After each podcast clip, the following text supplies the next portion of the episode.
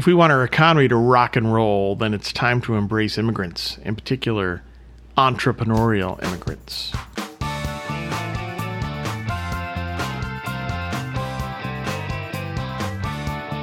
Hey, friends, welcome to the Press Club C podcast. I'm Ray Keating. In this 52nd episode, we're going to talk about immigrants, in particular, immigrants as entrepreneurs. And one thing I have to note is that once again, I'm not in a normal studio. I'm in the, a studio known as the kitchen. But before we get to any of this, uh, let's quickly answer that key question once more. What the heck is the Press Club C? Anyway, each letter stands for stuff we talk about. Uh, during these episodes, P is for politics, R is for religion, namely Christianity. E is for economics, S is for sports, that's second, S is for stories, books and writing, my own books, other people's books, fiction, nonfiction, etc. C is for culture, pop culture and otherwise. L is for life, the big catch all. U is for understanding lessons in history, uh, economics, etc. Um, uh, B is for business and entrepreneurship, and that final C in Press Club C, conservative. Why? Because I am one, and in particular, because we have to make things very clear these days, I'm a Reagan, Kemp, Buckley, Coolidge, Lincoln, Madisonian kind of conservative.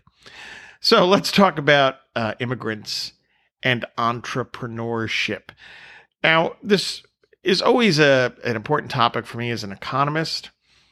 Um, but it, it came to my attention once again because of a new analysis that came out from uh, New American Economy. And they, they tradition every year they look at uh, Fortune 500 companies and find out how many were founded by immigrants or the children of immigrants. So for uh, 2021, 220 companies or 44% of the Fortune 500 were founded by immigrants or the children of immigrants. Um, 105 companies were founded by immigrants, and an additional 115 companies founded by the children of immigrants. So that is uh, pretty darn impressive, to say the least, in terms of the role of immigrants in our economy. And I'm just zeroing in on, I'm not going to get into all the other aspects, all the other contributions that immigrants make to our economy. I'm just focusing for now, for this episode, for this show, uh, on the entrepreneurship aspect. So there's some other data around. Um, again, I believe this comes from the New American Economy. Uh, the percentage of total businesses owned by uh, immigrants. So when you look at 2019, the latest data they offer, uh, immigrant op- entrepreneurs uh, account for 21.7% of all business owners in the United States. Now, think about that. So it's almost 22%. However, uh, immigrants make up just over uh, 13, make up about 13.6% of the population and 17.1% of the US labor force.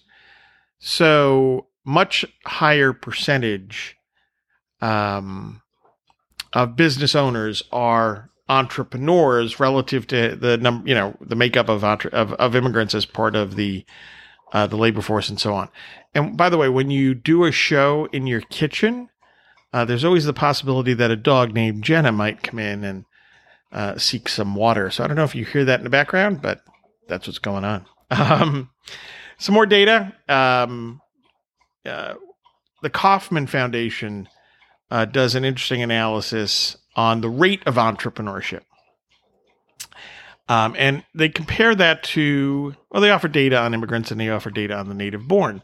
So it's natural to kind of make a comparison. So the rate of new entrepreneurs per month among immigrants um, for the latest data they have, which I believe was 2016, was 0.52%. So think about that 0.52% among immigrants.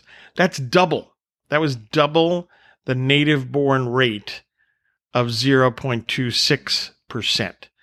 Um, so that again shows you the higher propensity for entrepreneurship among immigrants. Um, and immigrants overall, immigrant immigrant entrepreneurs represented 30% of all new entrepreneurs uh, in 2016, and that was up from 13% back in 1996. So um, you, you're getting the idea here, and, and you shouldn't be surprised, right? That that there is a higher rate of entrepreneurship among um, immigrants, right? Because it's a very risky undertaking. Uh, there's great uncertainty when you leave your home country for another country, right? Same thing with entrepreneurship. Tremendous amount of uncertainty and risk in starting up your own business. So these folks are risk takers, uh, and you see that borne out uh, in the data. So, you know, you know, I'll, th- I'll throw in another point. Um, going back a little ways, um, uh, I signed with uh, some some fifteen other fifteen hundred other economists a few years ago uh, on the matter of immigration and economics. So let's backtrack a little bit here. You know, immigration is such a controversial issue uh, in the political world. Hold on. Just took a little sip of Coca Cola. Um, such a controversial issue uh, for a variety of reasons in terms of, you know, pandering to bases and so on and so on on both sides of the political aisle. But um, among economists, immigration isn't all that controversial um, in terms of most economists understand that uh, immigration is a net plus uh, for for the economy. Now, um, I signed this letter with a whole host of other economists. Um, you know, from from Jim Miller, who was Ronald Reagan's OMB director, to Laura Tyson, who led uh, Bill Clinton's Council of Economic Advisors. So I just want to read a, a few quick quotes from that letter because I think it's important to understand where economists come down on this.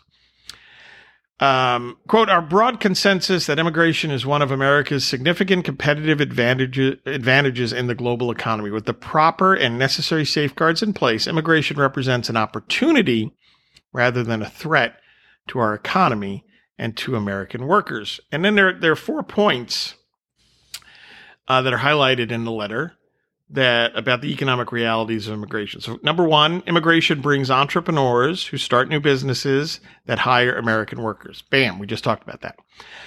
Uh, two, immigration brings young workers who help offset the large scale retirement of baby boomers. Big issue going forward in this country.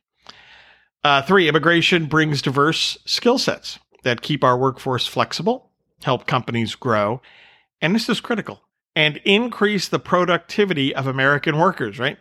Immigrants, for the most part, do not overwhelmingly do not replace native born workers. They do complementary work.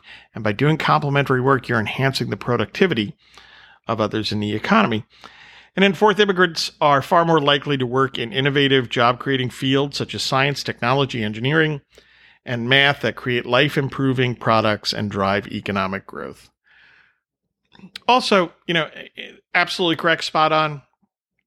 But then at the low skilled level as well, there is a again a higher propensity for entrepreneurship on that end of the skill level as well. So um, the bottom line is that the, the, the benefits of immigration far outweigh the costs when you tally everything up. Um, so immigration is a big plus, and you know, it's important to understand that it's always important to understand this. And we've had our bouts in this country of anti immigration uh, feelings and even policies and so on. Um, we've seen some ugliness in recent times. But let's, if we stay focused on the economics here, there's no reason why we all can't embrace um, a more welcoming immigration policy in this country. And it will make a difference if we do so as we struggle to get, you know, to move out of the pandemic economy, the government shutdowns, and so on. We are going to need more entrepreneurs, right? The focus of this episode has largely been on uh, the entrepreneurial immigrant. Well, we need more entrepreneurs, whether native born or from foreign countries, from other countries. So it is critical that we recognize um, that immigration, uh, entrepreneurship runs much higher. There's a higher propensity for entrepreneurship among uh, immigrants. Um, and our policies need to rec- recognize that. You know, it's not that hard to develop a an immigration policy that is welcoming to people who want to come here, perhaps start up businesses, or just want to work hard, right? While at the same time, we use uh, our immigration enforcement dollars and personnel to stop the bad guys from coming in. That's where the po- why anybody would disagree with that is beyond my comprehension, unless you have an irrational fear of immigrants or you're looking to take political advantage of situations and various people. My goodness, could that possibly happen? Anyway, that's it. I just wanted to talk a little bit about the importance of uh, immigrants to entrepreneurship and the propensity for immigrants to have a higher rate, a high rate of entrepreneurship. And heck, if that isn't American, I don't know what is. Thanks for listening. Your feedback and suggestions are most welcome. Please check out my various endeavors and books, uh, some columns over at keatingfiles.com. You can check out the other podcasts that I do, Free Enterprise in Three Minutes. There's some good stuff, a few episodes there that talk about the economics of immigration as well. Uh, my book, Behind Enemy Lines. Um, check that out. That's my most recent nonfiction book, along with Free Trade Rocks. And then, of course, there are fiction books. I'm up to 15, count them, 15. Pastor Stephen Grant, thrillers and mysteries. It's summertime, folks. What a fantastic time to read a real page turner. So please check those out. Also, if you like the Pastor Stephen Grant uh, books or you're starting to get into them, well, you know what? Go over to raykeatingonline.com. You not only can get signed books there, right? Order there, I sign them, I send them out to you. But we have a limited supply of Pastor Stephen Grant thrillers and mysteries summer reading towels. That's right, big beach towels.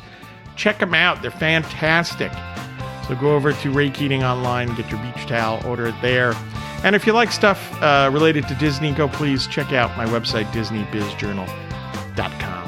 Thanks for listening, and God bless.